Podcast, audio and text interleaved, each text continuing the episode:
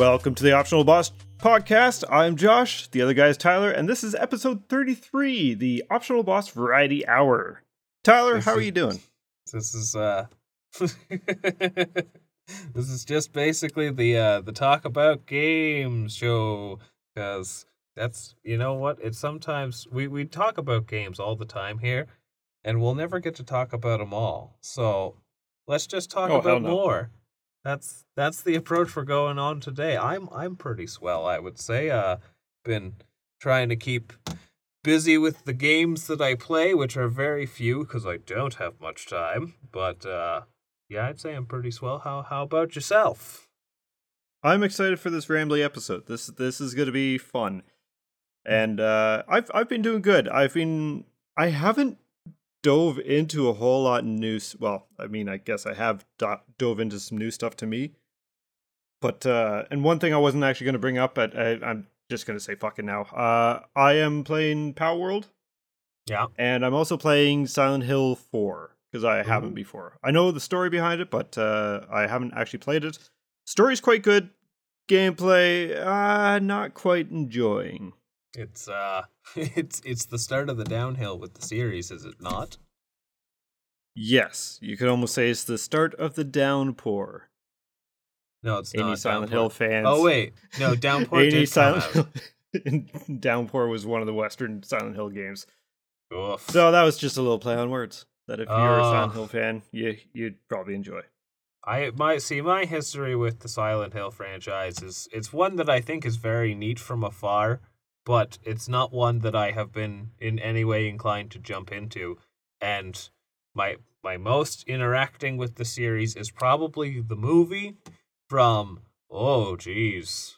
I don't know, I was like 15 when it came out, something like that. And I didn't get it. so No, and okay, so not to turn this beginning of the uh the episode into a bit of Silent Hill because there's the remake around the corner too. Well, figuratively around the corner.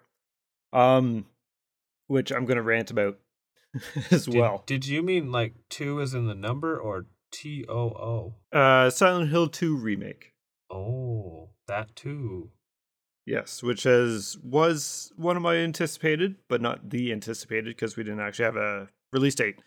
Um, the Silent Hill movie was fine. The first one, anyways. The second one apparently is hot garbage, and uh, they want me to pay for it, so I'm not paying for it to watch it. Oh, But uh, No, as for the movie, it it did a lot of like, oh, it took the story and just kind of did away with a lot of things that it made special. I can appreciate it as a standalone, but as a Silent Hill uh, media, not so much. it doesn't so- do a good job of like representing the series. Right. Yeah. Yeah. And uh, obviously, there's the uh, the elephant in the room for anyone who is into Silent Hill. Uh, Pyramid Head shouldn't be in the movie. But he's the a- franchise mascot. He's like their Pikachu. Just when when the series uh, monsters designer who made Pyramid Head regrets making Pyramid Head because of what they've done with him, that says so much. It is unfortunate. He's he's kind of been like Jason Voorhees when the series was never about Pyramid Head. He just happened to be a very iconic monster design. And he's he's only relative to James Sunderland in the second game. But that's No o- no other reason. Play the remake. Yeah, Maybe. so the, the the remake, I mean, it's it's gotten shat on ever since they first announced it, right? Because Bloober's on it, and I I haven't played any Bluebird games. I can't judge them. Uh, from what I've seen, like their games do okay. This is going to be the first one with uh with combat. So when they first announced it during the the transmission, like in 2002, I think, uh, everyone's like, "Oh, it's Bloober. They're gonna destroy it." And then, like immediately after, they're like, "Oh, here's these leaks of like these funky dodges, and the combat looks terrible and whatnot." Because the original one trailer didn't have any kind of combat. So, the state of play just happened, and they had a Silent Hill combat reveal trailer. And I imagine that they did this because everyone was complaining that the combat was going to be garbage. Uh, apparently, this footage was actually from a year ago, but they're just releasing it now, so it has changed quite a bit. because there's been some leaks about what it actually looks like. Who knows what's actually going on with this game? Very uh very Silent Hillish in its release so far. A little silent Um, on that hill. Yes. Ah, Uh, but everyone's like, well, why are you releasing combat reveal trailer? And it's like because there was a loud majority of people complaining that there was uh, the combat was going to be this dodgy homecoming uh, style combat, and people didn't want that. And it's like, well, this is what combat's going to look like. Now, admittedly, one thing, uh, a few things that I do not like about what they did show, it sounds like you're shooting a pea shooter, not a Ah. gun, and the impacts are not uh, thumpy enough if you will. It it sounds like you're you're beating a sack of potatoes with a ruler. okay. A monster. How about this is a twist, which I know this isn't what they're going for, but isn't the whole experience of Silent Hill to feel very vulnerable and weak, and would that not add to it than your big, powerful kapow hand cannon? It would. It would. Um absolutely. But when the gun doesn't sound like a gun and it sounds like a water pistol, then it's not a gun. Like you will Alright. get a shotgun, and if the shotgun sounds like meow, then yeah, that's not gonna that's not gonna be good. like the the pistol, it's it's I'm assuming you haven't seen the the combat reveal trailer. I have not. Okay, I highly advise you to go watch it after, even if you aren't a fan, and you'll see what I mean by like it does not sound impactful. It sounds weak as hell. And yes, you are supposed to be weak as hell, but from a sound design standpoint, it's weak as hell.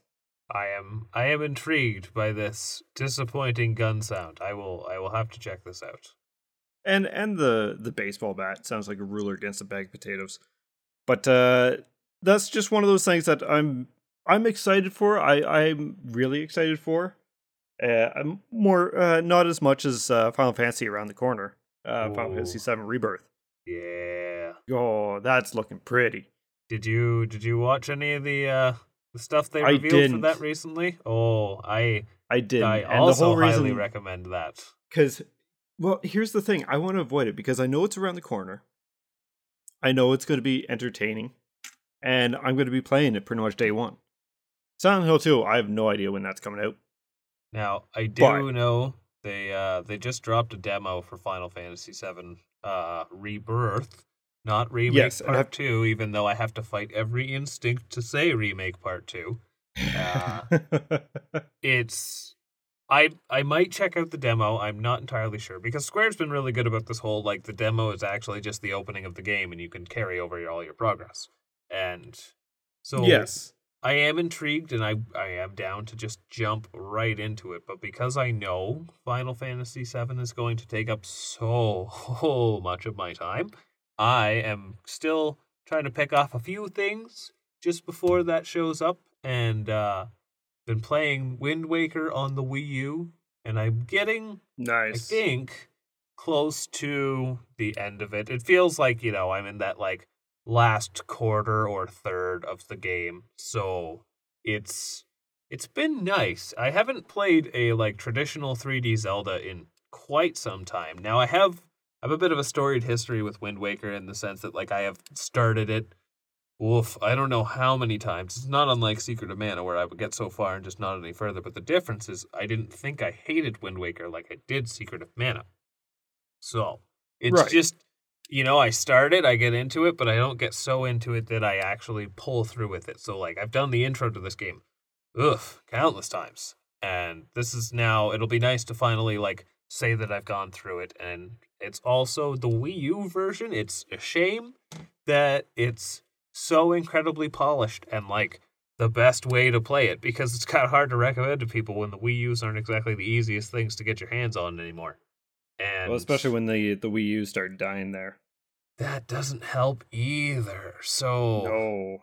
but it's been nice. You know, it's not a difficult game by any means. Like the bosses are kind of disappointing with how easy they've been, but I get it. Like, you know, it's never really been a series for its super challenge and even though they're not difficult, it's still fun. The puzzles have been enjoyable. Like it's a pretty solid time for anyone who's never actually given it a go.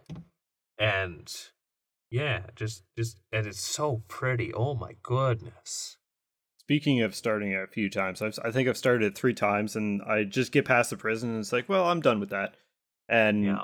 Truth be told, Ocarina of Time's very much like that now. It's I can't even get to Adult Link. I'm just like, okay, I'm I'm kind of tired of this. And See, I, I, don't don't know what it is. to- Like 3D Zelda just doesn't. Zelda in general, I love the series, but I just kind of don't care anymore. I'll admit the 3D Zeldas aren't exactly my favorite, but I do enjoy them enough to play through it. It's not quite it's not exactly like a Mario level thing where I never think about how much I like it until I play it. I kind of play them because they are good and worth my time. And Yes.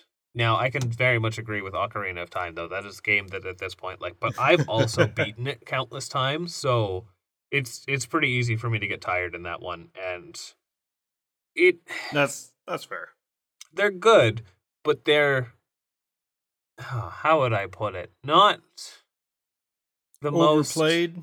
I wouldn't even say overplayed. I think it's just the fact that there's not a lot of depth to them, right? Like, yeah, there's a lot you can do and a lot of secrets to discover, but your combat loop for the most part stays the same, except for like you know the unique boss fights with the puzzles and stuff. Like Zelda is great, but it is also something that it's I can't say aged poorly. It's just you gotta really want to get. Yeah.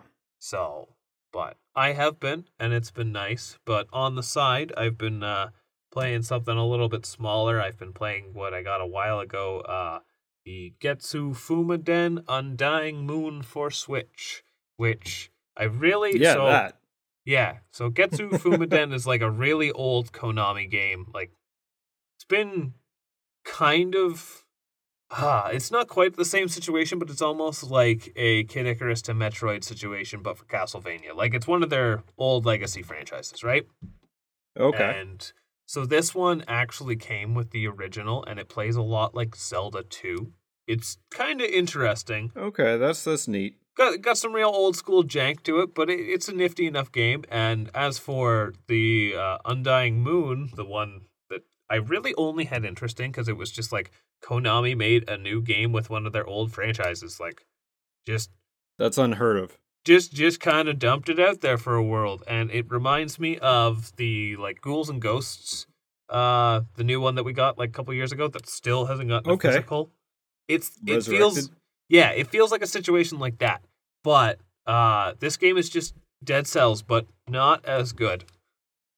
Uh, it's actually really weird that like Konami did Dead Cells only for Dead Cells to go turn around and do Konami and do it better. Yeah. It's it's such a weird situation. That said though, now that like I'm kind of getting into the gameplay loop, like it's still good, but it's Oh, for sure. there's so much about it that it's like they could have done it a lot better or handled it with a bit more care. Like I'm not gonna say it feels like a mobile game, but it does not feel like the incredible polished experience that it could be. Like the levels are procedurally generated and they're kind of like these janky 3D model ish looking kind of like it just doesn't look great. Uh the art style though really cool. It goes for like that cool old Japanese watercolor scroll kind of look Okay. it's almost to a fault because for example the first level it's raining so you can't really see anything on screen and uh, i don't know i play this and i think you know this would be great as like a ds game but as a game that came out past 2020 it oh, it aged poorly when it was new so but that it said was made like, for the retro era. It it was, and you know, I am enjoying it to what it is. It's basically like instead of taking the wacky weapon variety of Dead Cells, you have I think it's five different weapon categories, and your whole progression loop is you acquire materials and stuff, and when you get to the end of a level, you can either go to the next level or you can end your run and take all your materials back for upgrades so your runs become easier and you get better stuff. Like that's Okay. that's the core gameplay loop, and it is pretty engaging. It's just a shame that the gameplay could be. You feel slow and clunky, like for a samurai. You know, you want to feel like really super fast, and it's also Yep. the, the visuals are just so cluttered and oh. So I'm I'm kind of like bashing my head through the wall on this one, but I wa- I will see it through. I'm just a little pissed off because I got to the end and it was just like, ah, but you're not actually at the end. Do it again. You can do it better. Yeah. Ghosts and goblins got you. Not even good. It's just your standard roguelike crap. It's like, do it again on hard mode. This is standard. That's just Super Nintendo games. So, kind of, not so much, but kind of in the same way. Uh, Silent Hill 4, uh, or Silent Hill The Door, um, or The Room, sorry. Uh, oh, hi, Mark. You you go through these various worlds, um, because they call them worlds, like straight up, uh, from your apartment, and uh, then afterwards you have to do go through them all again, just with things chasing you and doing an escort mission. It's like, oh, forest world, desert world, ice world, fire world. no, you got uh, the forest world, Yes, the subway world, the apartment world, the that's building not, world, that's uh, the water prison world. Almost, almost. Okay, this is this is almost. getting pretty close to a Mario game. you heard it here first, folks. Mario and Silent Hill, same universe. Crossover you never expected. Right? Yeah. Uh, probably adds an exe at the end of that. Hey, there's ghosts in Mario there's ghosts in this and they chase you and they have an aura that just depletes your health just by yeah. being near them let alone the fact that they can reach into your heart and, or reach into your chest and pull your heart out. That's a that's a pretty aggressive ghost. A, a little bit. Yeah. He was a victim and now he's just making more victims. So uh should we get on with the uh with the actual contents of this show? Yeah we should stop talking about games so we can start talking about some games We'll be right back after this.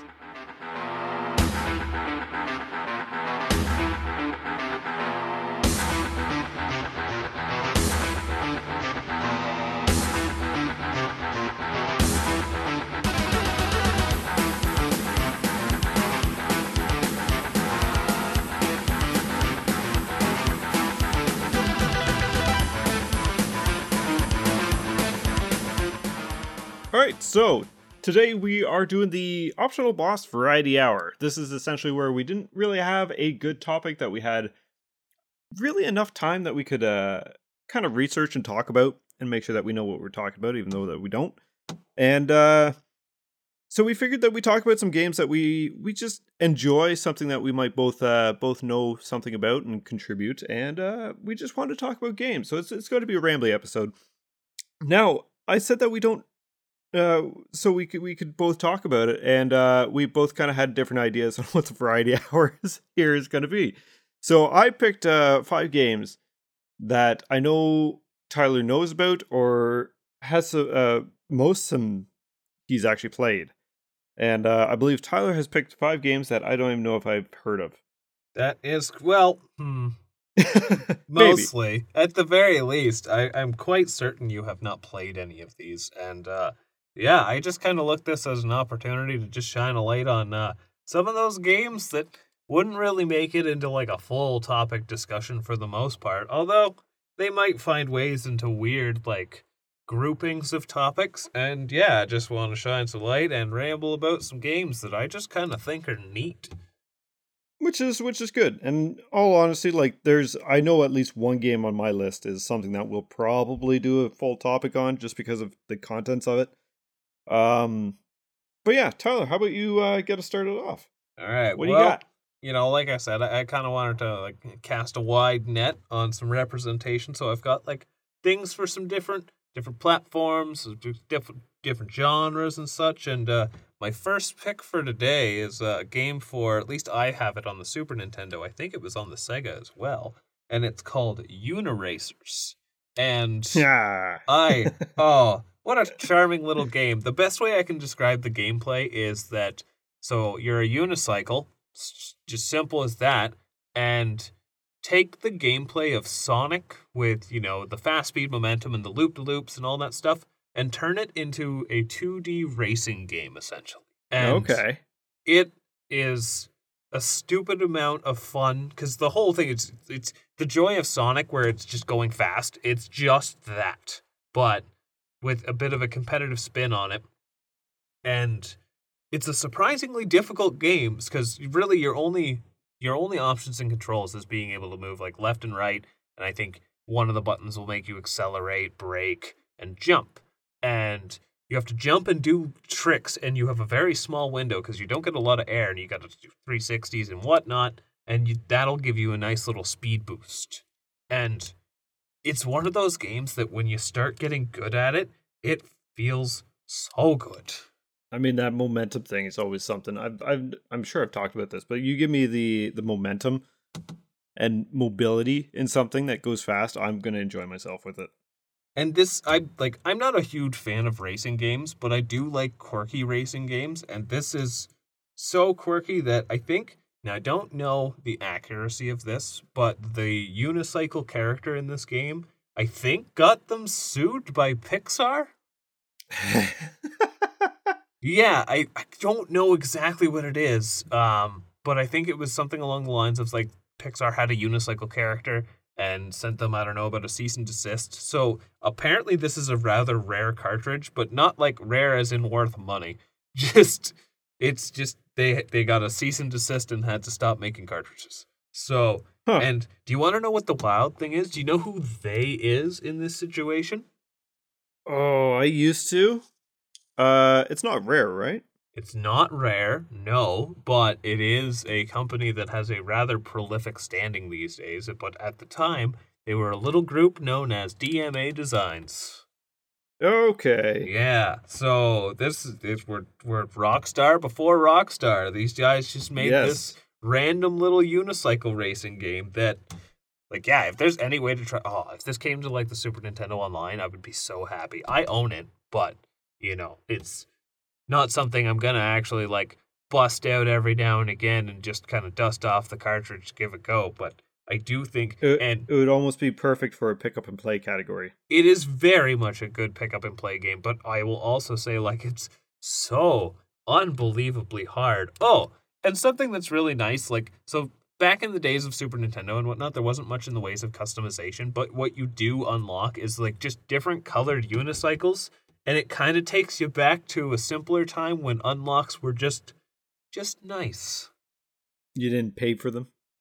You didn't? no, not. And I think I I'm, I could be wrong, but I think because you, can put in your name, and if you put in the name Sega, it says not cool enough. I think I knew this one. Yeah. I I know something that there was some kind of game. Was that Uniracer? I believe that's Uniracers. Yes. Okay. Okay. But yeah, that's just that's just a, a random quirky little game that I thought I would bring to the table today because it's it's it's who who talks about Uniracers?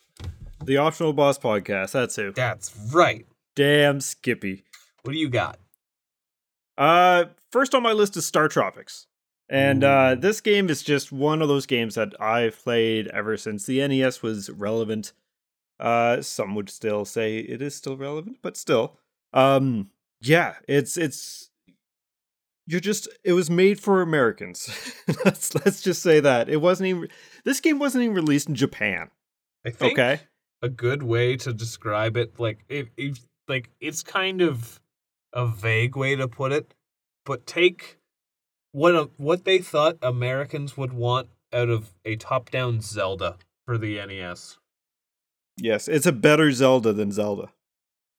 In some ways I'm not going to disagree with you actually and I w- we know my sordid history with uh, Star Tropics. of like I can't remember how far I got on my last playthrough. I got further than I ever had before, but I want to say like would would chapter 4 sound like a thing? Uh, chapter four being the whale. Yes. So I do recall the whale. this game I play pretty much every year. Uh, not so much the second one. The second one is quite different. Um, but the the first one, it is weird. I will fully admit that the the movement is janky as hell because it's you hit a direction and then you will face that direction. You won't move that direction until you're facing that direction. So you hit it, hit it, and hold it twice, and then you start moving. So It's- it's the moving is very janky. But if you can get past that, it is actually a pretty good game. And at like- times uh, difficult, especially on the last level, which I'm not going to spoil, but aliens And bananas.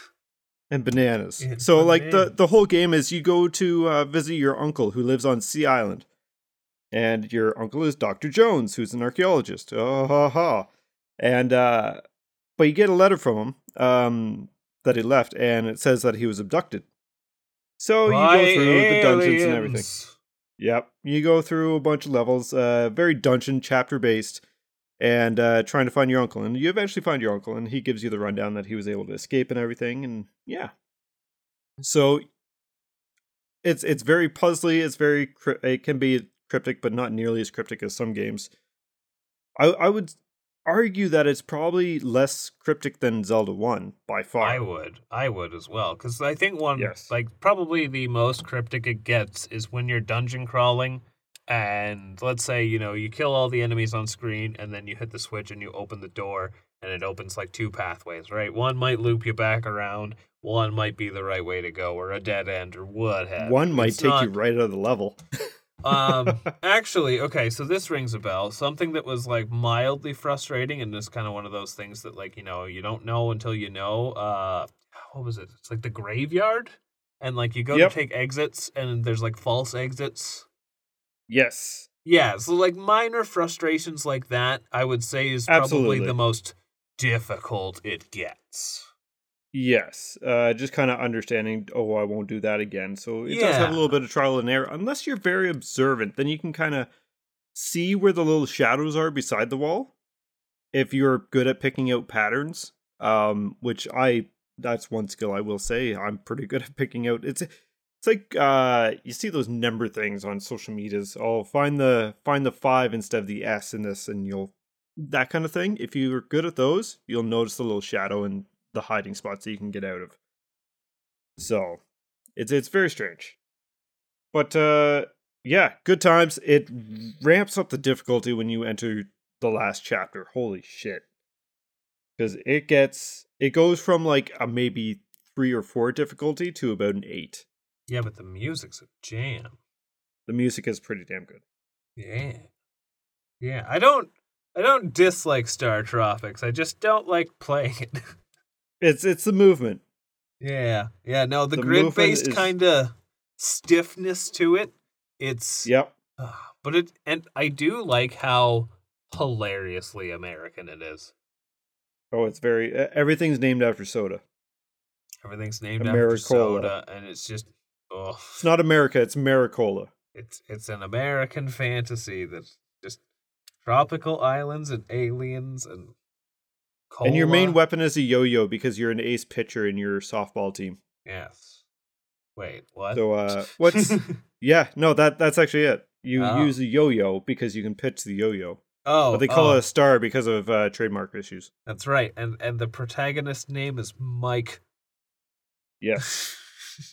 Isn't it Mike Jones? yep. Because your uncle is Dr. Jones. Right, right. Oh, Star Tropics. It's, it's a good time. Two, you actually have you don't have that same movement issue, so it, it is good, but it's much more cryptic. Holy shit. Uh what's your next game? So the next game is I don't know if we'd ever get it on a Mindy's. It'd be kind of neat, but it's a game that I just also feel needs a little light shed to it, and it is by one of the developers of my favorite indie games of all times, which is Risk of Rain, which I'm not going to talk about, even though it is really good. But they made a little game called Deadbolt, and Okay. Deadbolt is just fascinating. It the best way I can describe its gameplay is almost take like a 2D sort of puzzle-ish approach to a game like Hitman almost. Okay. So to set the stage, you are like a Grim Reaper type thing, and oh, this game is so bonkers. You're basically an assassin, and you are taking out gangs of zombies and vampires and skeletons. Like it's absolutely absurd, but it's the kind of thing where like you need to be super stealthy, and you go in. Like you can see your screen is basically you see the whole layout of the building and all the rooms and stuff, and you kind of have to plan your approach as to how you can take all these guys out and complete your objective. And as a Grim Reaper skeleton kind of thing, you have a couple different abilities. Like you can turn into vapor and like go into the vents so you can kind of sneak around the house and get undetected and plan your routes and stuff.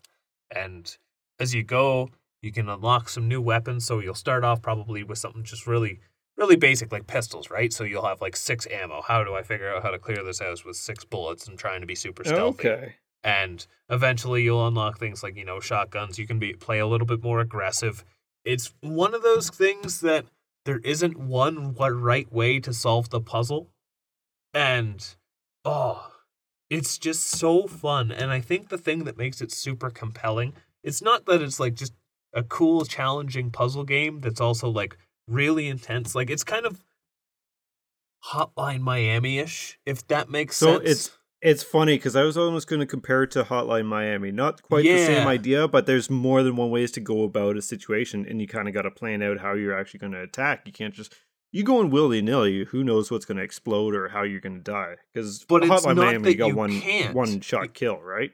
Yeah, like you can take those approaches, sure, but you can Sure. also take the much more slower, methodical approach. Like cool things you can do is um you can shoot uh let's shoot some of the lights out and then you leave the room and it makes the enemies a little harder to see so you can kind of like open the door slowly and shoot at them or Right. sometimes you'll be in an empty room, but there's like a microwave in there. So you set a timer on the microwave, you leave the room, and then, or you go hide behind a couch or something like that, wait for it to go off. People come in because they hear the noise and then take them out. Like it gives you so many possibilities.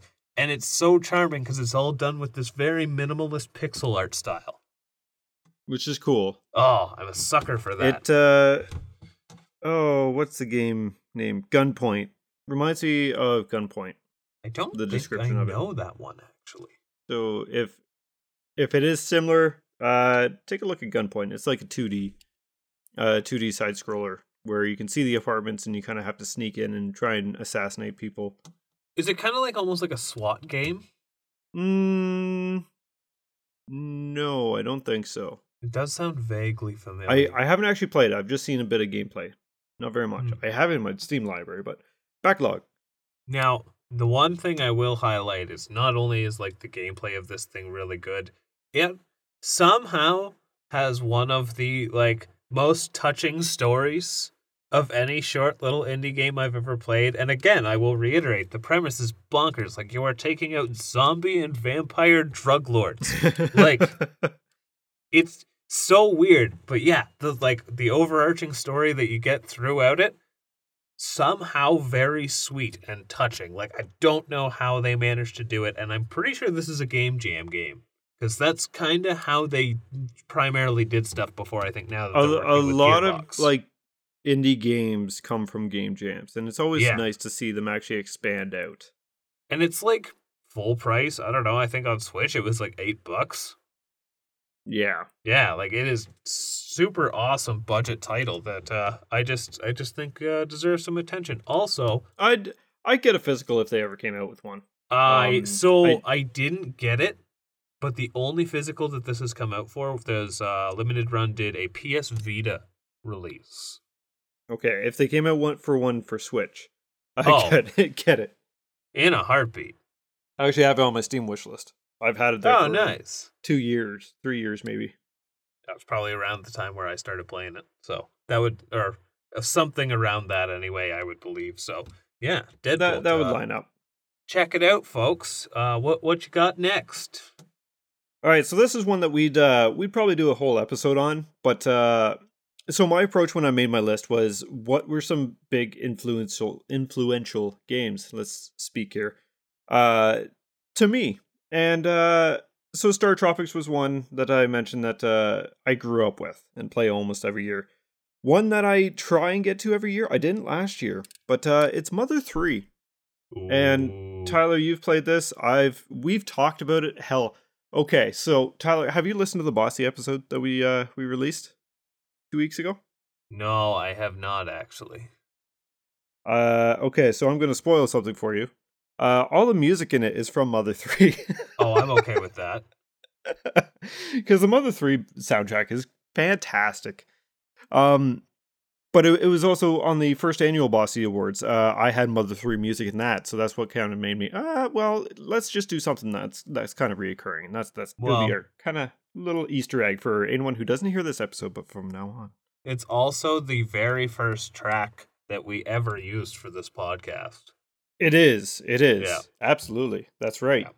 And uh, so Mother Three, thing. Mother Three, uh, we'd probably talk into uh, quite a bit more detail about it uh, some other time, but uh, it was never actually released over in North America. There, it's only be re- released in Japan, and there is a unofficial Mother Three translation that I highly suggest that anyone plays. People have made cartridges with it, so if you want to play it more that way, by all means. But uh, the translation was actually done by a guy named Clyde uh, Tomato, and he's a he's an actual uh, localization guy in the in the big world. Like he's done localization for like Kingdom Hearts and shit like that, right? So, um, play Mother Three any way that you can, Uh because it is absolutely adorable. It is uh, it'll make you cry, quite possibly. It's it's, And, it's it'll uh, tug at the heartstrings. That's for sure. Oh, oh, absolutely. But uh, you're essentially following the uh, the story of a pair of twins, who you control one, and you're trying to save this little world where, yeah, everything is knows peace. There's no such thing as mourning, and then all of a sudden, all those feelings start coming to everyone. Everyone starts experiencing that kind of stuff because bad things start happening on their nice, peaceful island. Yeah, like capitalism. Yes, capitalism is the big thing. uh, it starts off with like a giant forest fire, and uh, the bad guy who you you learn down la- uh, later on in the line uh, is like making chimeras, chimeras, Chimeras, however you say yes. it. Uh, yes, uh, half animal, half robots, because quote unquote they aren't cool enough by themselves. I've loved that reasoning. this would be Which- much more neat if it was half metal. Yes. Well, that's that's one thing with the with the uh, logo of the game too. Like Mother Three is half wood, half metal, and then when you complete the game uh properly, anyways, uh the logo just goes straight to wood. I don't think I noticed that actually. Yeah, it takes all the metal away, Oh, cool. That's a very nice Yeah. detail. Well, I mean, and it unlocks the sound player because they know the fi- the soundtrack is fire. oh, the soundtrack is so good. it is Um, so good. So I would say that that the game won me over because I I've made it very clear that like Earthbound, yeah, not really for me. I'll, I'll probably see it through to the end one day. I, it deserves it, but woof, I another one that I've just tried a bunch of times and haven't been able to really really get into. But that said, Mother Three just won me over right away. Oh my goodness, it's Yes. so charming, and oh, I want to talk about things but it's definitely Don't the kind of wanna- game that I don't want to spoil. But I will say because Yes. this this happens, oof, I don't even think it's like within the first five minutes of the game. So it's it's kind of a world where, or at least as Josh mentioned, in this world where no nothing bad happens to anybody. Uh you can just get along with the wildlife because everything's peaceful. You don't have to worry about you know like the deer or the wolves, or in this case, the uh, T Rexes doing any The harm dinosaurs, the Dragos. To you. Ah, yes, that's right. They were called Dragos. Uh, and so at the start of the game, you are you're playing with this uh, this Drago, this T Rex looking thing, and it, it's just like play fighting with these kids, and it's just so so damn charming. Yeah, you're you're literally running into them, and it's like Yeah. oh, it plays plays uh fake fall over, and then it gets back up, and then starts playing It's with the kids ah, again. you got me. Like, oh, that's Yeah, just, ex- exactly. That's just so adorable. Um, and then and then tragedy. chaos strikes, so and uh, oh, like the give you an idea of like what the what the town is, the the main city is. These guys don't have like a uh, oh, what's it called? Like an economy, like a currency or anything like that. They they don't pay for anything. Oh, this guy does like building houses, so but you do baking, so you'll provide bread and stuff for him as he builds your house or any kind of fixture fixes and stuff like that, right? Like everybody is literally the sense of community. well, and then there's and the bell tower guy who's like 16 feet tall. He's just nifty. Yeah, he is just nifty.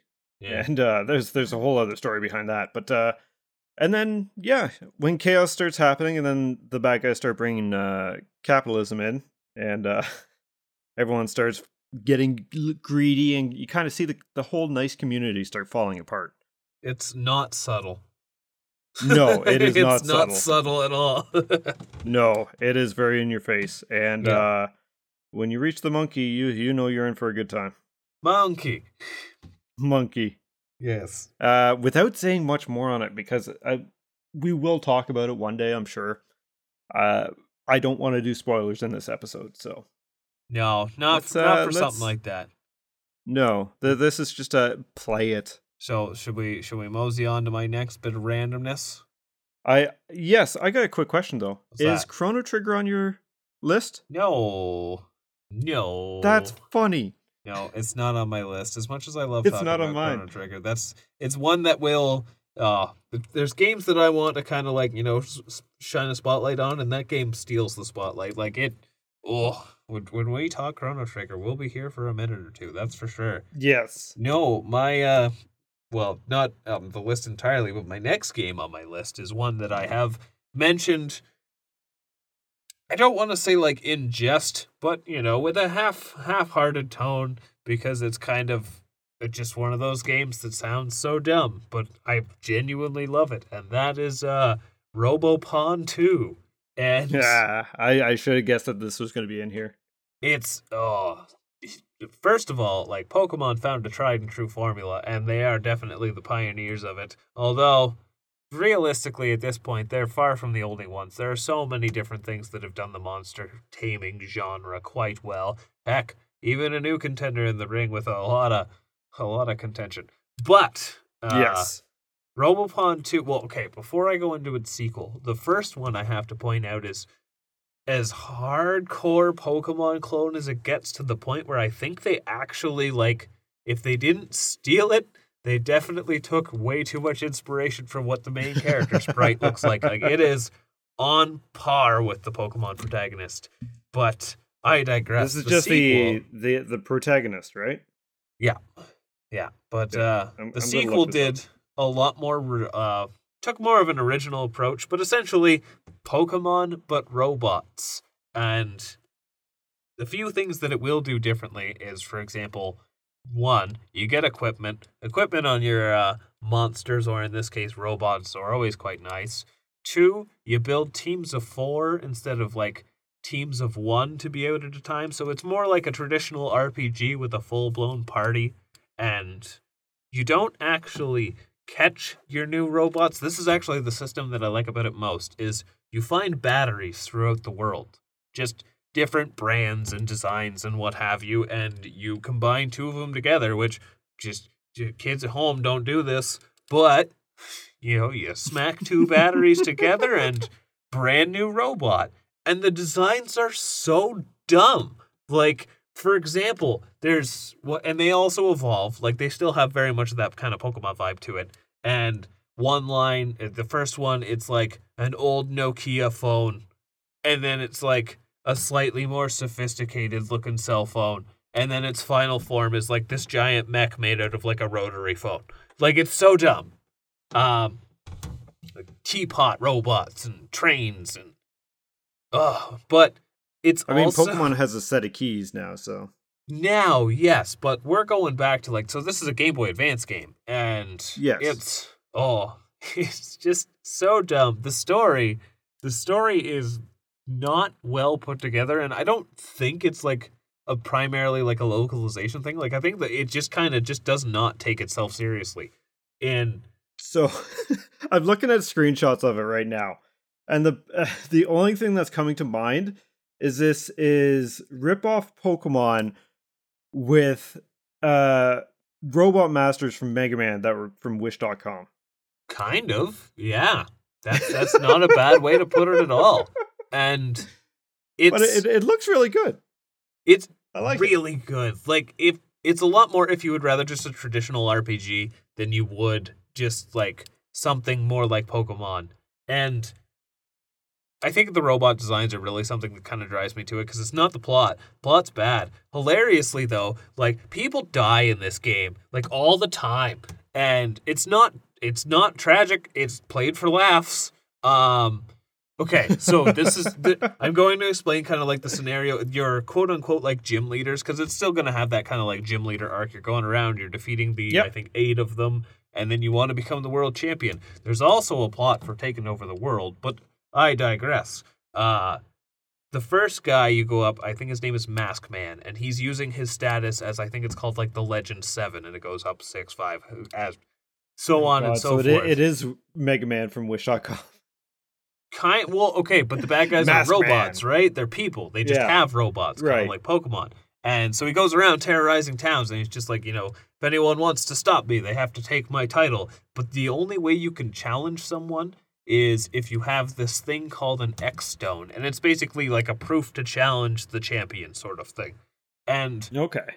all of the villains of your arc at the time basically do something where they have hidden the stone, so now no one can challenge me and take my place. But they hid it like 20 years in the past. So there's time travel in this game, just cuz. Um, and so wackiness ensues. You go back in time, you find his stone where he hid it in some like ancient Egyptian tomb, and you go bring it to him, and you defeat him, and his wife leaves him and takes the kid. Oh. Yeah. Yeah, this Alright. actually happens. Oh, and then you destroy his house. Well, that was a fine time. Let's move on to the next chapter of the game. Like, it's bonkers. so, This How- this makes me want to actually like play it. To be honest, just how can I not shed a light on Robopon 2? Like, it's so stupid in such a good way. There's a chapter involving aliens. Like, it's it's just so dumb and so enjoyable. Um, and yeah, as an RPG, it's pretty solid. There's also two versions. You know, it did the Pokemon thing. There's a ring and a cross version. Really, you get you di- it's not gonna say either one's better. So, but the one thing that is cool is if so you get your starter pair of batteries to get your quote unquote starter Pokemon robot, but if you go off the beaten trail, you can find another one and basically get like a super overpowered one at the start. oh nice. Ah, so good. First time players I- would not know. No, very much so. That that's one of those things. But like I've been playing this game since like I first rented it at Blockbuster, hilariously enough. Um, so yeah, Robopon 2. It's a it's a wild time, and if, that's why I had to talk about it. Uh, that's that's fair enough. yeah. What uh, what do you got next? Uh, next one is actually going to be one of your favorites and one of my favorites. Uh, something that kind of set the world on fire with uh with how popular it made. It, created a genre. Any any guesses on what uh what game we're going to talk about that created a genre? Created a genre? Yes. Ah, hmm. Because see, I I thought the hint Really- going really put it in the set the world on fire, and yeah, I was initially going to say Hades, but it did not create it. Doom. No. Although that is actually on my list. Uh Dark Souls. Praise the sun. Oh, It's- Dark it's- Souls it's- One, you say? Yes. Oh, I have some things to say about Dark Souls One. Yes, I know you do because do. its world is a giant cylinder and it's just fucking great. It is Um, so good to explore. Yeah, I I'd be very hard pressed to know someone who doesn't know what Dark Souls is, and uh, maybe someone who hasn't played it, sure, but uh, they they've very nary is there a person in the gaming world that know uh, doesn't know what Dark Souls is. So here's a Uh, fun or question for Elden you. Ring. Yeah, jeez, that's a household name at this point. Um, Yep. what was your like? What was your thoughts on Dark Souls before you played Dark Souls? Uh, I didn't understand why someone would want to play a game that's just meant to piss you off. Funny enough, yeah, that's kind of the outlook I had on it as well. Like it was one of Yep. those games that just had such a reputation for being just Difficult for frustrating of as being fuck. difficult. Yeah, like it's Right? like And why would I want to do that to myself? That's that's not what it is at all. And I it it pains me to say that the first Dark Souls game I played or Souls game I played was Dark Souls 3. Mm. And I used a lot of summons in it and I I I got on sale for like 15 bucks or something on Steam. Uh, and uh played it, used a lot of summons to get through bosses and stuff. Uh didn't really get it. And then I took a break from anything like that. Then I played Bloodborne. And uh did that solo and actually got to the end and it's like okay and then demon souls came out played that and that's kind of when things started clicking but uh the one that a lot of people know uh, more than Demon Souls until the remake, anyways, was uh, Dark Souls. Everyone's Dark Soul this, Dark Soul that, and of course Elden Ring now. But uh, Dark Souls, it's it's very much uh, it's it. These games aren't about annoying difficulty. These games are about overcoming an obstacle. It's just Banjo Kazooie. That's all it is. Uh, how so? It's it's just like going. Where's up where's gra- the music notes? Uh, well, see, they're not music notes. They are the souls of demons, and The souls of the demons. it's no different than going up Grunty's tower. I I a think little there is different. and It's a little different than going up Grunty's tower. yes. I actually there's think a very that there's a very uh weird presence compared to what we first thought and what we now believe and You- it is very much uh it's not difficulty for difficulty's sake it's difficulty for the actual challenge like there is rhyme or reason to every kind of move that there is and uh it's it's something that anyone who hasn't played one of these games it's easy to think oh it's just difficulty for difficulty's sake and just like we did and then once we actually got into these games it's like i I understand. I understand the appeal because there is no intrinsic force on the outside helping me get through this. This is my my skill base that's actually helping me overcome. Well, and it lets you do it however you please. That's the wild part. But the It, interesting it gives thing you the is- tools. So my the impression that I got because the first Souls like I played was Bloodborne, and I was like, this is kind of neat, but eh, I don't know if it's really for me. And I didn't really put much time into it, so it didn't really sink its teeth into me. And I can't remember what. I think I was watching someone play Demon Souls, and Yes. The fact that you could get like random weapon pickups and the variety to it all kind of piqued my interest. So then I started looking into Dark Souls because Dark Souls is essentially what Demon Souls would eventually grow to be. Like Demon Souls Yep. is almost a prototype for Dark Souls when you really think about it. And Absolutely. something about it kind of intrigued me and I picked it up for Switch and I just fell in love with it. Like it is probably still to this day like my favorite of the From Software kind of Souls games.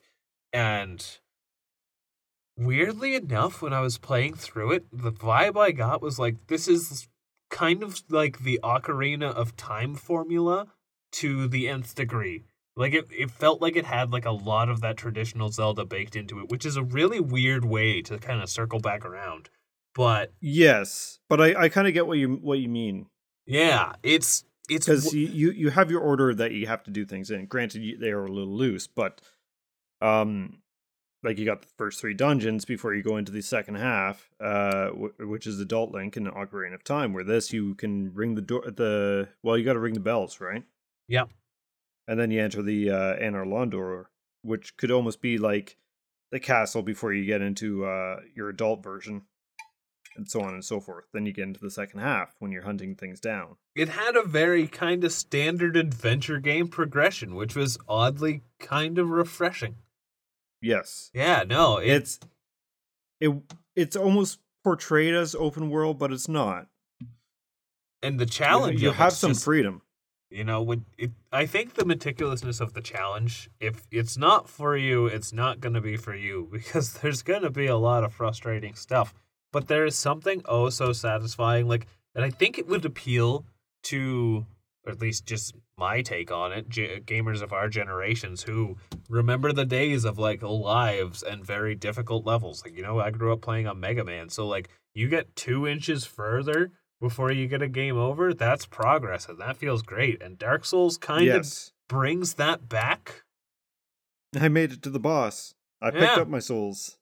Yeah. Yeah, I made it. I made it to the boss. I got halfway down. I got. I killed him. Like it's. It feels good.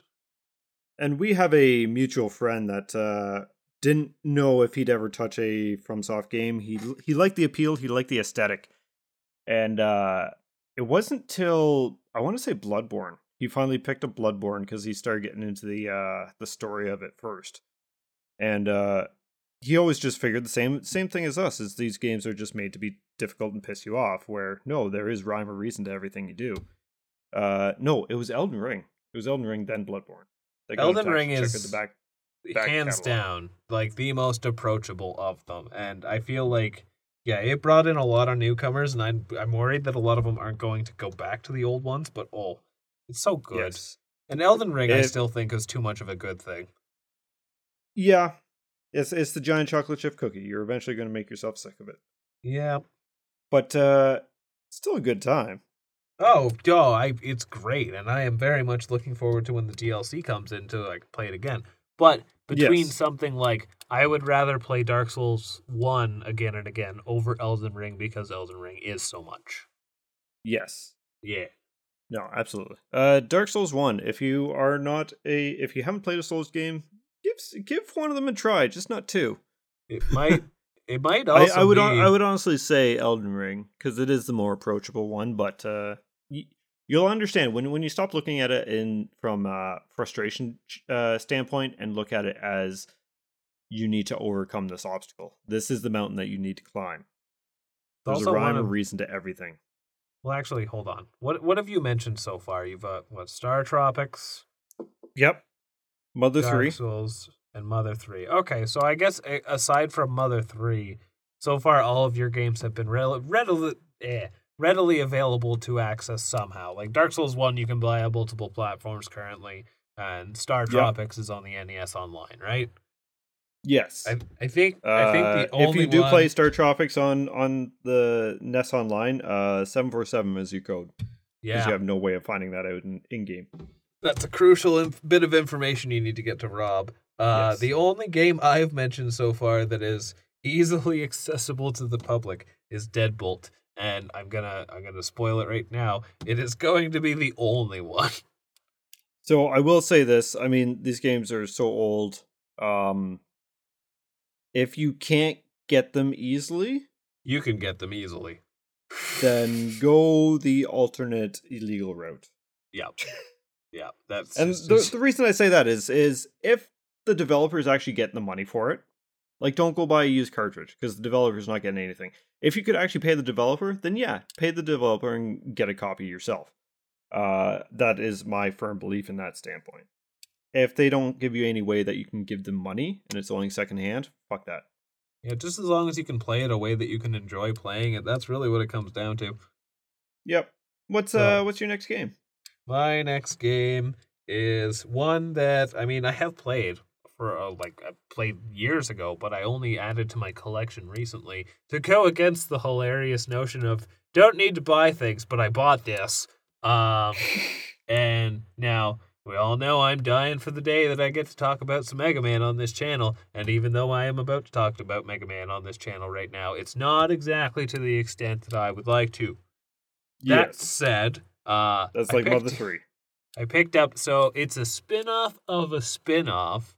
It's in the Mega Man Battle Network series, but is not on the Battle Network collection because it's well, quite frankly, in most people's opinions, not very good.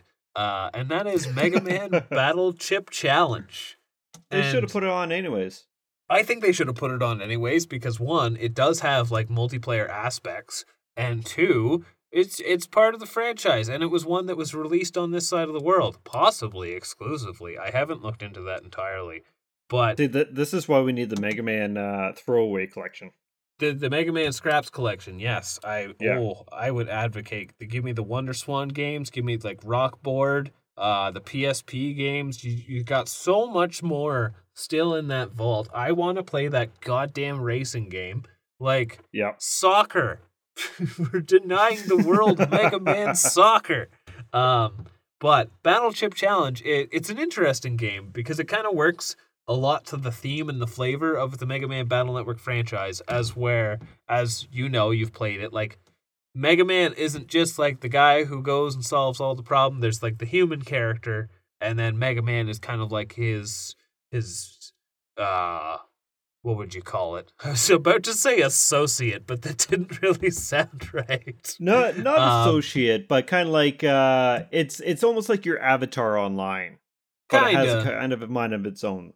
Yeah, and so thematically, like instead of in the Mega Man Battle Network games where you actually control Mega Man, he's supposed to more so have a will of his own, and like Lan would feed him battle chips, not actually, but you know, send them to him so he could use them in battle, right? And Battle Chip Challenge actually makes it more like how it would be thematically, where you don't actually control your net navi. And it's more or less RNG based, which is a little bit frustrating, but it's a card battler. So it kind of has to do its own thing. And basically, how it works is you get the different battle chips. So, like cannon does 40 damage, what have you. Um, and you load them up to a deck. And how your deck works is you're placing them kind of like on a path of a grid. So you'll have two different branches, then three different branches, then four. And how turns take place is it'll randomly pick a path to go down, and you'll use that sequence of chips cannon, sword, what have you, right? You place them in any order. Um, and yeah, you just kind of let them go at it and hope for it's an auto battler for the Game Boy Advance. That's kind of neat. And I know, so off air, we were talking about this game when you first picked it up. Yeah. And uh, all honesty, it was making me kind of have an itch to play uh, Loop Hero again. Ah, yes, that's right. aspect. You, you mentioned how it Um, kind of had that parody to it. Yeah, it's uh like an auto auto battlers can be great if they're done right. Yep. This one Yep. maybe not so much, but it's also back in the day, so it would have been plenty enough. I back in the day, where actually now we need a little bit more. like having put some time into it recently, like, okay, during the time where Mega Man was just super oversaturated and they were pumping out games left and right to the point where like Mega Man fans were getting fed up, yeah, I can very much see the reception of this game not being that great. Honestly though, just as a, like a neat little time waster and as someone who enjoys like deck building games and card collecting kind of stuff, it's actually really cool. Like you enter different tournaments and the tournament will have a condition of like, oh, you know, most of the Navis here use like thunder based chips, so you got to go in with like wood elements, stuff like that. Uh, Yep. And the other thing that I think is really interesting too is you're not exclusively you don't have to be Mega Man. You have six different characters you can choose from at the start, and even still, you can unlock different characters to use throughout the game. So you can unlock like Guts Man or Quick Man or stuff like that, and build decks based around them. Like it has a lot of interesting flexibility to it. And if you're just a Mega Man fan into that kind of stuff, it's actually a really good time. Oh, absolutely. Yeah, and uh, it's, it's it's pretty cool. I'd I'd certainly be willing to check it out one day. and just as another just- offhand neat thing, I have the like the BradyGames game guide for it that I got years ago without even having the game, and now I'm like, oh, good, I finally have both. I can like figure so out you, what these you had to go out of your way to buy this game so you can justify the book. Well, I mean, it's a Mega Man game. I want it in the collection. But yeah, it's nice to have a game guide that I can actually use for a game from, oh, geez, like 20 years ago. Absolutely. Yeah. So that's that's No. Mega Man Battle Chip Challenge, everybody. It's it's another weird one. Uh, so the next one on my list uh, is one that kind of got spoiled. Uh, Doom. Like, are we talking Doom One Doom? Yes, Doom Oh, one. Uh, Doom. We'll we'll toss Doom two in there as well. Um, I because again, my list is based on like things that have really changed my uh my opinions in gaming and changed my course in gaming. I should say. Like See, Mother Three gave me a whole other respect of for touching stories. Dark Souls Three ha- or Dark Souls in general has given me like the combat feel. StarTropics was just something that I played a crap ton as a kid. Same with Doom. And Doom is kind of notorious for like its its first person shooter and how early on it was for that, right? So just slaughtering demons as the Doom Slayer. now, what would you say is your favorite of the boomer shooter kind of style? Now, like when I say that, you know, we've got the obviously Doom, Wolfenstein, Duke Nukem, like things like that. Not Half Life. Half Life would automatically win, but I personally feel like Half Life was the shift. Mm-hmm. Well, it was, and that's why Half Life One was such a big deal, right? Yeah. And I, I I almost wanted to put Half Life One in here. I was But, uh, ki- that would have been weird because I was thinking about Half Life or Half Life Two, but I thought, nah, we're going weird. Yeah, and well, I mean, I didn't really go weird. I went a little off center, but Yeah, yours. centered. It's funny because yours is like you know, as you said, the the games that were kind of formative to you to your your play styles. Mine are just a result. fair. Yeah. Um, as for me, I'm I'm going to say Doom. I played Doom a your- yeah. crap ton of Doom.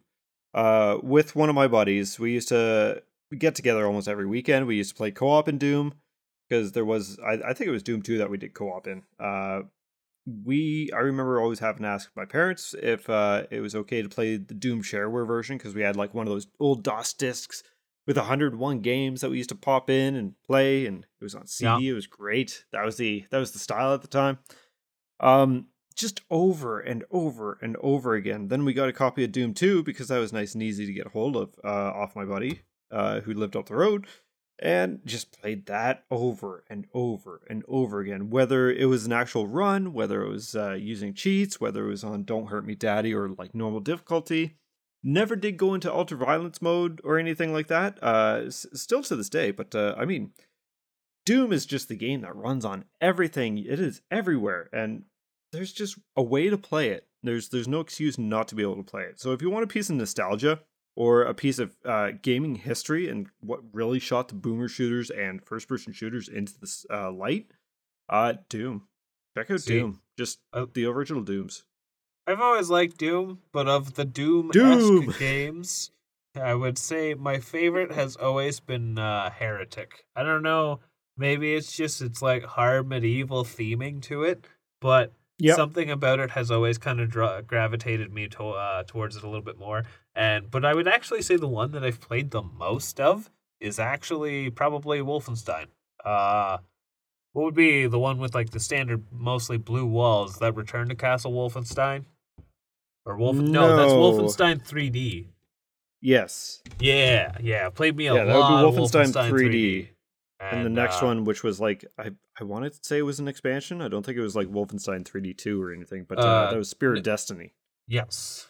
Yeah, it was the Yeah. same but more. And uh giant robot mecha Hitler, I think. Yes. Yeah. That was in chapter 3, I think. what a uh, time to be alive. Right? Oh my. Oh. but, But yeah. Doom was definitely the one I played the most. I don't think I I know I've played Heretic, but I can't really tell you much about it. I don't think I've played it that long.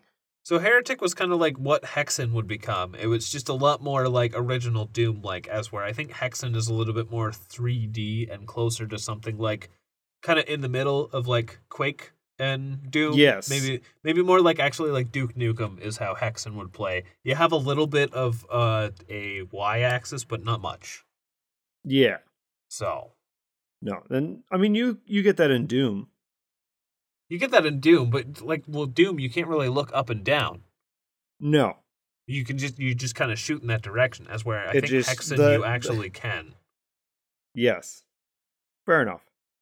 Good times, good times. But still Doom. Doom is just wonderful. Everyone knows Doom. Everyone and yeah, it's one of those games like it's it's like Uniracers earlier in the episode. It very much fits that kind of pick up and play vibe. Yes. And uh, based on the recent articles that have circulated around Doom, uh, running on back, uh, gut bacteria, uh, Doom could be playing inside you right now. Doom could be inside you. Tonight at 11. Doom! Tonight- What's your next uh, game?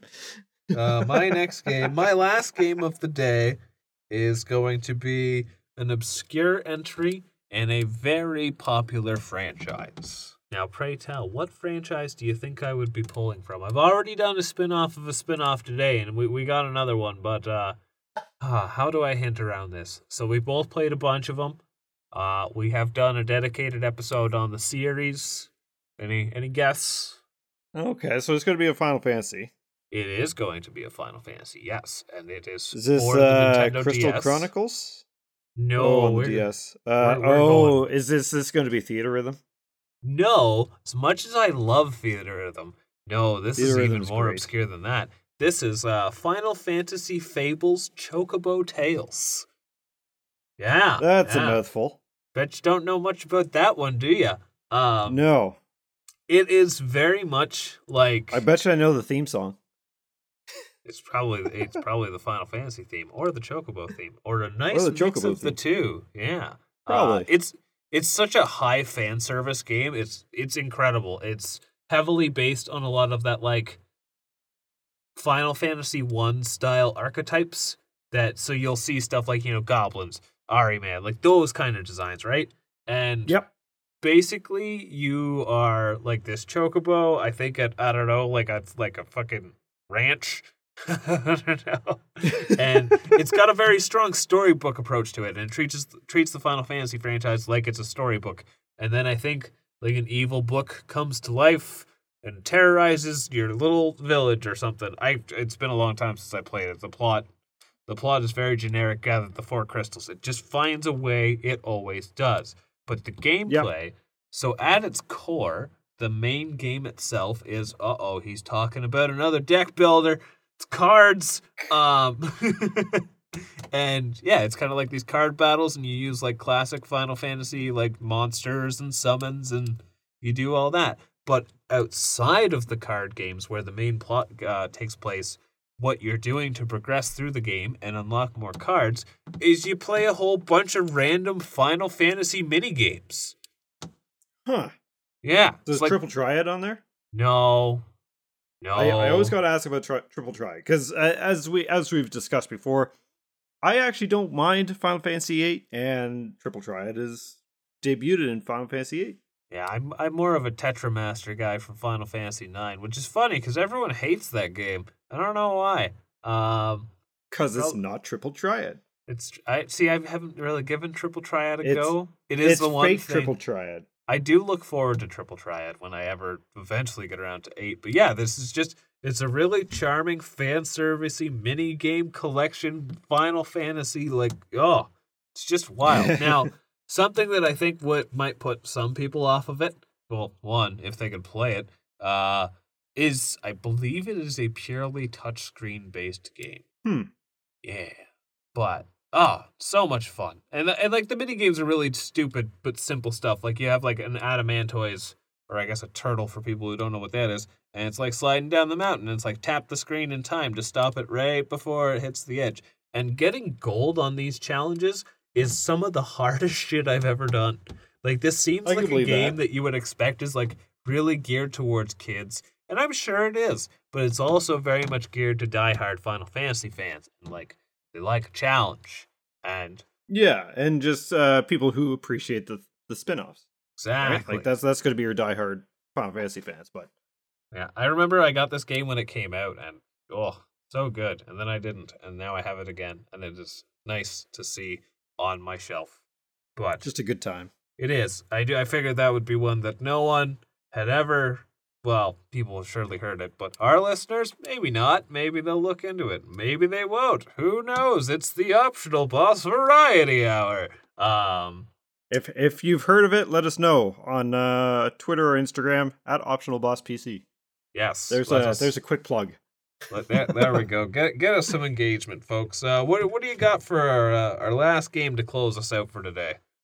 So my last one is a very popular series. We've talked about it already tonight, and uh, but it is my. I'm I'm I'm safe to say that it's my favorite in the series of uh of this game. Uh, for Super Nintendo, uh, it's A Link to the Past. Oh, Legend of Zelda. And th- this is on Switch Online as well, but uh, so I never actually owned this growing up. We always got uh, me and my brother always got a copy off uh, my uncle. We used to borrow it off him all the time. And uh, I don't know why there was always a oh I never knew how to get the fourth bottle, and then me and my brother figured it out, and it's like haha we we hundred percent of this before you. I have played this game so many damn times to completion, and uh, almost to the point like Ocarina of Time for you, where it's it's hard to just kind of go back to now. It's it's almost become a pick up and play just because I know everything there is to it. And uh, easily so with- Link to the Past more. It's so Yeah. good. oh, it's just so good. You got the dark world, the light world. I mean, they they kind of cheaped out by having the same world, but at the same time, it's so different. So yes, same map, but so different. And they've used that kind of method a few times now. Uh, but uh, it's just it's oh god, it was peak Super Nintendo adventure game. well, I mean, there's the thing is, uh, as well, but uh, I yeah, I can Link still to the Past say so good. To this day, Link to the Past is easily my favorite Zelda game. Like Absolutely. very much a nostalgia thing, but also I do enjoy that top-down formula so much more. I don't know if I'm just a sucker for more nostalgic retro esque takes on things. A game boomer. I am a game boomer, and I am I am proud to admit that here on this very game boomer centric podcast. yes. What even is a Fortnite? But anyway, uh oh, so fun fact about Link to the Past. Uh, it, this kind of circles back to uh, me talking about Wind Waker earlier. So, do you know about a like a speedrunning glitch, and you can like beat the game in under like five minutes? Yes. I'm sure people have done it much faster, but uh, I've I've done this a couple times because it's actually surprisingly easy to do. And the I've, I've never actually done it, but I know of it. it's it's it's a neat parlor trick. It was fun because I got it like you could get uh, Link to the Past on the new 3DS, and I get it. And sometimes I'd just be like hanging out, hanging out with people with my DS. I'm like, hey, you want to see me beat Zelda? And I just bust it out and just beat it in under five minutes. Uh, but in doing so, because when you start off Link to the Past, uh, it's raining, right? And Yep. by beating it when you do, you don't trigger the rain graphic to actually stop. So like the credits play and all that stuff, but it's raining over top of everything the whole time. And just a fun little theory is in doing so, you caused Wind Waker to happen. Ha. It's not actually what That's- happened, that's- but it's still just no, it's no, a- but that's that's kind of neat. That that it's, a neat way to tie it in. Yeah. It's a game theory. Good game theory. Yes. Uh so no, I always think No, I like that. and the music is so good. The music is good. Just the the overall flow of the game, like it's it's not that cryptic. It's very straightforward. Uh, it's it's very um. It still has its puzzles and its difficulty in that sense. It's not a very difficult game by any You know means, what? but uh, I uh, there is one thing I will fun. say about Link to the Past though, and this is kind of one of those things that I don't know like I I can't speak to them. I'm not a child of this generation, but I feel like it's not going to have that same kind of oomph as where like I remember the first time when I was a kid and you finally get to the town and you're just blown away that you're in a town and like there's people Yeah. and like you know what's going on in this house and like it was just I don't know. It was such a wild thing to fuel the imagination back at the time. And then you're in the dark world, and then you're like, "What's the evil town like?" Like, oh, yeah, and then Oh. it turns out that there's ghosts everywhere and just everything's bad, and there's guards back ready to uh to slaughter you. Yeah, it's what a what a timeless. Be- being terrified game. of the third dungeon in the dark world, like going into that giant skull head after you burn it. is that? Does that- oh that yes, in the terrify me. forest. That's right. Yeah, Yes, and that's also where like you know you got it's got mummies and the the the uh I can't remember what the name the uh ma- not master hands. Uh, oh yeah, the stupid hands that come and grab you and put you at floor the masters of the, uh, or the wall entrance. masters. Yes, Yeah. wall masters. I think I think they're wall or floor depending on what game. And it's funny because like they are always the most terrifying thing in every Zelda game. Encountering them in Wind Waker, like they look cool, but they're still spooky as fuck. They're they're they're spooky, and it's the extra anxiety that goes along with them because you don't want to go back to the beginning. No. It's it's one of those fuck off demon. That's a So- that's a pretty that's a pretty fine choice, I would say. That's that's a good that was a good No, I- group I- of games. A Link to the Past definitely makes me reflect on the past. Yeah. It uh, it was an easier time. They these games are all the games that I picked had some kind of effect on my gaming landscape that I have now, and it's they they all hold a place in my heart. Uh, my mine just more so highlight that I'm just a uh, just a weird nerd who likes some hyper niche stuff. Yeah, so you got a bit of uh, like almost two episodes in one in that Yeah. sense. Get, getting a little bit of both sides because we didn't communicate what to do. well, we we said things that we enjoy. We said five games each. yeah, five games each that uh, we we want to talk about, and it's it's pretty much that. Like, there's again, Mother Three and uh, Dark Souls is probably going to have their own individual episodes one day. I'd be fine Um, with that. Hell, even Link to the Because Dark Past. Souls, we probably talk about the the general like FromSoft uh, Souls era. Uh, Mother Three, we've both played, and we both have a lot to talk about that we didn't want to dive into here. So that would be like a spoiler uh, filled episode.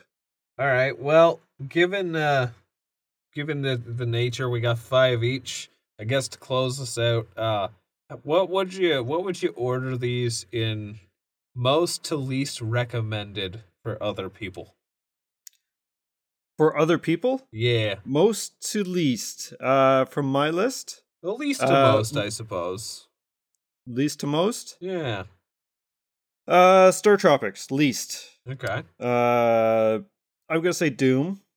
I'm gonna say A Link to the Past, Yeah. Dark Souls, Mother Three. I think that's a pretty pretty good order. Mother Three I- being the most recommended, just because people. I, I find like if you have a very story driven game in that aspect, uh, you can have a lot more attention. Souls because it is quite the experience. Uh, where StarTropics is a personal love, uh, and I know that it can frustrate some uh, some people, especially if you aren't used to retro games, just because the movement is clunky. Doom, we all see the after effects of Doom now, like where first person shooters have gone. Uh, it's a nice blast from the past to check out. And uh, A Link to the Past, uh, it still holds up today. It still looks great, but not everyone's going to be up for that. Hmm. Yeah, I think that's a that's a pretty good order to go in. I think uh, for now, myself, with your, your wacky list, let's let's hear it. Least to most. So I'd say at the bottom of my list, I would give uh, probably a Battle Chip Challenge, just because, like, if I'm going to recommend a Mega Man game, I'll be honest, that's not it. And it's very much like it's a, it's a good card game, but it's a card game you're not going to get into unless you're a Mega Man fan. That is for sure. So that'd be at the bottom, Fair. and just above that, probably uh, Final Fantasy Fables. Now it is a bit more approachable because it's a mini game collection, but it's also like again, it's a fans game, right? Like you got to really love Final Fantasy to play things that are beyond the realm of Final Fantasy. And then after Fair. that, I'd probably recommend Robopon 2 cuz Robopon 2 is just so weird. And if you think, you know, oh boy, I'm sure sick of the Pokemon franchise, well, have I ever got the knockoff for you? And we we already have that. Oh, but th- this one's so this is a special knockoff. If if you want a retro Pokemon, but not Pokemon. it's it's its own beast, that's for sure. And ne- I, I will also reiterate, like people die, just and then they're like, ha ha ha, wow, moving on. Um, and then I would recommend Deadbolt because it's just it's an indie marvel that really needs the attention. It's cheap and it's so good. And like I said, I, I'm not about to spoil it, but it's a surprisingly heartfelt story for a game about killing zombie drug dealers. Just Yeah.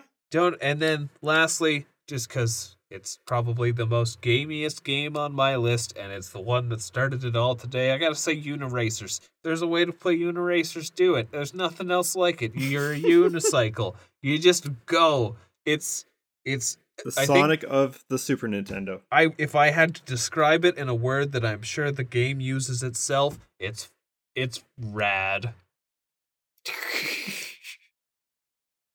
All right. Well, I think that uh, that wraps us up for the 33 episode, 33rd Yes, episode, The 33rd episode. the 33rd episode. We make our own lingo here. Yeah. at the Optional Boss Podcast. But that has been episode 33. Uh, we've been Josh and Tyler. If you want to catch us on any kind of social medias, we post some not often, admittedly. Uh, but you can catch us on Twitter or X or whatever you want to call it nowadays, or Instagram at Optional Boss PC. You can email us any questions or if you want to be read on the show, uh, Optional Boss Podcast at gmail.com. And we will see you next time. Bye.